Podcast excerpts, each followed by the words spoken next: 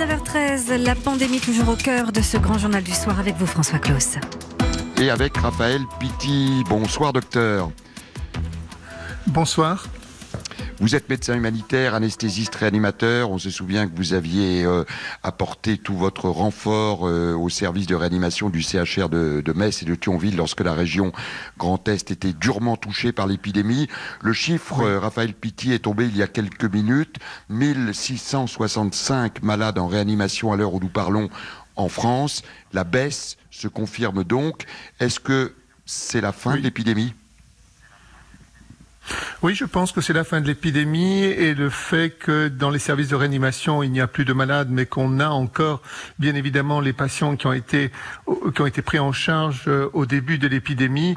Malheureusement, ce sont des patients qui ont entre 30, 40, 50 jours de réanimation et qui font face maintenant à toutes les complications de la réanimation au long cours, surtout que la plupart de ces patients sont âgés et ont des maladies chroniques. Et donc, il faut s'attendre, au contraire, à voir augmenter peut-être le chiffre de mortalité, alors même que les chiffres de, des séjours en réanimation vont baisser. Mais, euh, mais nous n'avons plus aujourd'hui, en tout cas dans le Grand Est, de nouvelles hospitalisations en réanimation. Ou alors c'est quelquefois des malades qui sont encore du Covid hospitalisés dans les services Covid qui décompensent et qui viennent en réanimation, mais plus de patients qui viennent de l'extérieur au sens propre. C'est bien noté. On voit apparaître, Raphaël Pitti, euh, ce qu'on appelle des, des, clusters, des zones ici et là euh, d'infection. On l'a vu avec les abattoirs, on l'a vu là dans une église à Francfort, oui. en Allemagne. Euh, J'allais dire, c'est la vie normale de l'épidémie. Oui, je pense que euh, on va on va vivre avec le Covid de cette manière, c'est-à-dire l'apparition de foyers euh, itératifs et avec lesquels aujourd'hui, bien sûr, euh, du fait de la mise en place des, des de, la veille qui a été qui a été qui a été organisée par le gouvernement, cela permet justement dès l'instant où apparaît un premier cas de pouvoir le circonscrire et de maîtriser ce foyer pour ne pas qu'il s'étende. De surcroît, on voit dans l'ensemble de la France maintenant, même pour nous, la région Grand Est, les chiffres devraient, euh, de référence devraient nous permettre de devenir vert, euh, une, zone, une, nouvelle fois une zone verte. Euh, donc manifestement, nous avons passé la grande vague épidémique. Pour savoir s'il y aura une deuxième vague épidémique, au sens propre, il faut au moins attendre. Le 11 mai a été le déconfinement. Il faut savoir attendre deux à trois semaines pour savoir si nous devons être confrontés à une nouvelle vague, puisque c'est le temps d'incubation du, du Covid de l'infection au Covid. Mais je pense que dans la semaine qui vient, nous saurons qu'il n'y aura pas de deuxième vague, mais que nous allons faire face. Et pour cela, il faut apprendre à vivre avec le Covid de cette manière, c'est-à-dire à être prudent, de continuer à, à, respecter les consignes de distanciation euh, et pour faire en sorte justement qu'il ne réapparaisse pas. Mais peut-être que le je me permettrai d'aller un peu plus loin. Allez-y. Allez C'est le fait de, de, de, de remarquer euh, que peut-être nous sommes devant une infection virale de type saisonnière. C'est-à-dire que nous arrivons vers le beau temps et que le virus aurait plutôt tendance à se multiplier euh, et à se propager en zone hivernale plutôt qu'en zone estivale. Et donc, euh, ce qui peut expliquer ce qui est en train de se passer en Amérique du Sud. Oui, j'allais vous poser la question parce qu'il y avait une crainte mondiale au niveau du continent africain. Oui. Alors, on n'a pas tous les chiffres en Afrique, oui. mais visiblement, les services d'urgence des hôpitaux africains n'ont pas été euh, débordés. En revanche, effectivement, alors oui. que c'est l'hiver actuellement en Amérique du Sud, oui. on a vu le Chili qui a déconfiné, qui reconfine, l'épidémie qui galope avec la conséquence de Bolsonaro au Brésil et le Pérou qui a beaucoup de mal également. Oui, c'est ça, exactement. Et donc, c'est à craindre pour nous. Euh, S'il doit y avoir une nouvelle, un nouveau pic épidémique, eh bien, nous le saurons en automne et jusqu'en janvier-février, comme ça a été le cas cette année. Et donc, il semble bien que nous soyons, que nous ayons à faire face à une, à une maladie euh, saisonnière. Et le, la, ce qui va être compliqué, c'est de faire la distinction euh, au mois d'automne, octobre, novembre, entre la grippe saisonnière et, euh, et, le coronavirus. Et donc, vraiment, il est très très important que la population puisse se vacciner en masse, puisque si nous n'avons pas de vaccin euh, contre le coronavirus, nous avons un vaccin contre la grippe. Et pour ne pas confondre l'un avec l'autre, surtout sur ceux qui sont asymptomatiques et qui pensent qu'ils ont une grippe alors qu'ils ont un coronavirus. Et donc ce sera vraiment là une, un, problème assez difficile en tous les cas et il faudra être très prudent euh, au, moment de l'automne.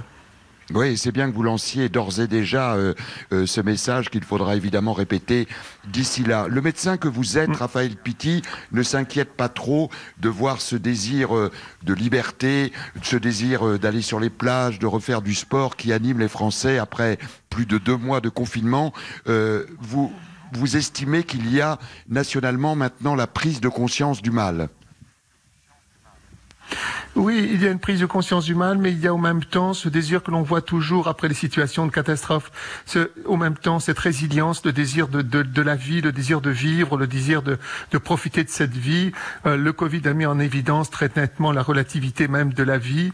Euh, les choses ne sont pas pérennes, les choses ne sont pas permanentes, euh, et donc il y a à la fois et la jeunesse l'a ressenti d'être enfermée pendant ces euh, pendant cette période avec euh, ce risque de, du Covid.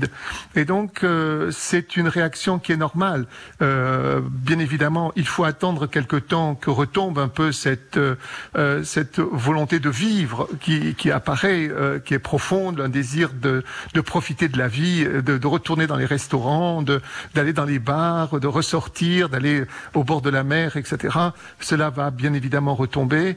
Et, et après, peut-être, durant notre, cette période-là, il faudra être extrêmement vigilant pour faire comprendre qu'il y va de la responsabilité de chacun pour soi et pour les autres, bien entendu, de rappeler sans cesse jusqu'à ce que nous apprenions encore une fois à vivre avec le Covid, c'est-à-dire à vivre avec ces consignes.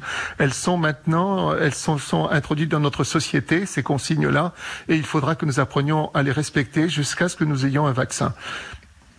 Le message est d'ores et déjà passé. Dernière question un petit peu rapide. Là, je m'adresse à, l'anesthésiste réanimateur. On a eu une étude publiée aujourd'hui par le très sérieux journal Lancet à propos de l'hydroxychloroquine et euh, une saisine de la haute autorité de la santé par le ministre Olivier Véran, où il s'avère qu'il y aurait donc bel et bien des effets éventuellement dangereux en réanimation. Mais ça, nous le savions depuis le début. Ce produit, euh, l'hydroxychloroquine et la, chloroquine elle-même peuvent entraîner des troubles euh, au niveau du, rythme cardiaque. Euh, et donc, ça, nous le savions déjà depuis très longtemps. Les doses qui sont données autour de 400 à 600 mg par jour contre les 100 mg qui sont donnés dans la prévention du paludisme, bien évidemment, ne font qu'augmenter le risque de troubles, de troubles cardiaques. Ça, nous le savions déjà depuis longtemps. ce qui s'est tout ce qui me paraît scandaleux, c'est le côté irrationnel euh, de ce de, ce qui s'est passé avec Monsieur Raoult et avec le Haut Conseil scientifique. Tout ça est totalement irrationnel et depuis le début alimenté bien sûr par la médiatisation qui a été portée de, de cette affaire. Euh, nous sommes nous au, niveau de l'hôpital restés prudents. Il y a mis en, euh, il y a eu et une mise en place euh, en permanence d'un suivi parce que nous étions confrontés à une pathologie que nous ne connaissions pas euh, et donc il était très important que nous gardions le contact entre tous les centres scientifiques de manière à ce que nous ayons les meilleures recommandations possibles pour assurer le meilleur traitement de nos patients. Et en fin de compte, ça, c'était peut-être la chose la plus importante. Euh, ce que nous apporte, en tous les cas, cela permet une bonne fois pour toutes de clore ce dossier Raoult, euh, à mon avis, enfin je l'espère, euh, sans, je ne connais pas très bien le personnage, mais en tout cas j'espère que ce sera une affaire finie. Ce qui reste maintenant un souci, c'est le vaccin. Moi, je, je, je m'inquiète d'un vaccin qui soit produit en 18 mois, quand on sait qu'il faut 10 ans pour le faire. Et je serais très curieux de savoir euh, si nous accepterons euh, d'emblée qui va se proposer de recevoir ce vaccin parmi les premiers euh, pour être sans, en n'étant pas certain peut-être de la nocivité de ce vaccin. Je pense que l'effort doit être porté sur une thérapeutique. Euh, il n'y a en vérité que 10% euh, des patients qui sont graves et qui nécessitent un traitement spécifique du Covid. Euh, il faut impérativement que nous puissions trouver le traitement le plus efficace possible. On y est presque, on y est presque au traitement efficace et de ce fait, il faut se donner du temps pour avoir aussi un vaccin efficace et non dangereux pour l'ensemble de la population. Et on a noté votre appel euh, d'ores et déjà euh, à se vacciner contre la grippe pour une, un éventuel retour de cette épidémie qui pourrait donc être une épidémie saisonnière. Un grand merci à vous, euh, docteur Raphaël Pitti, de nous avoir accompagnés sur Europe 1 ce soir.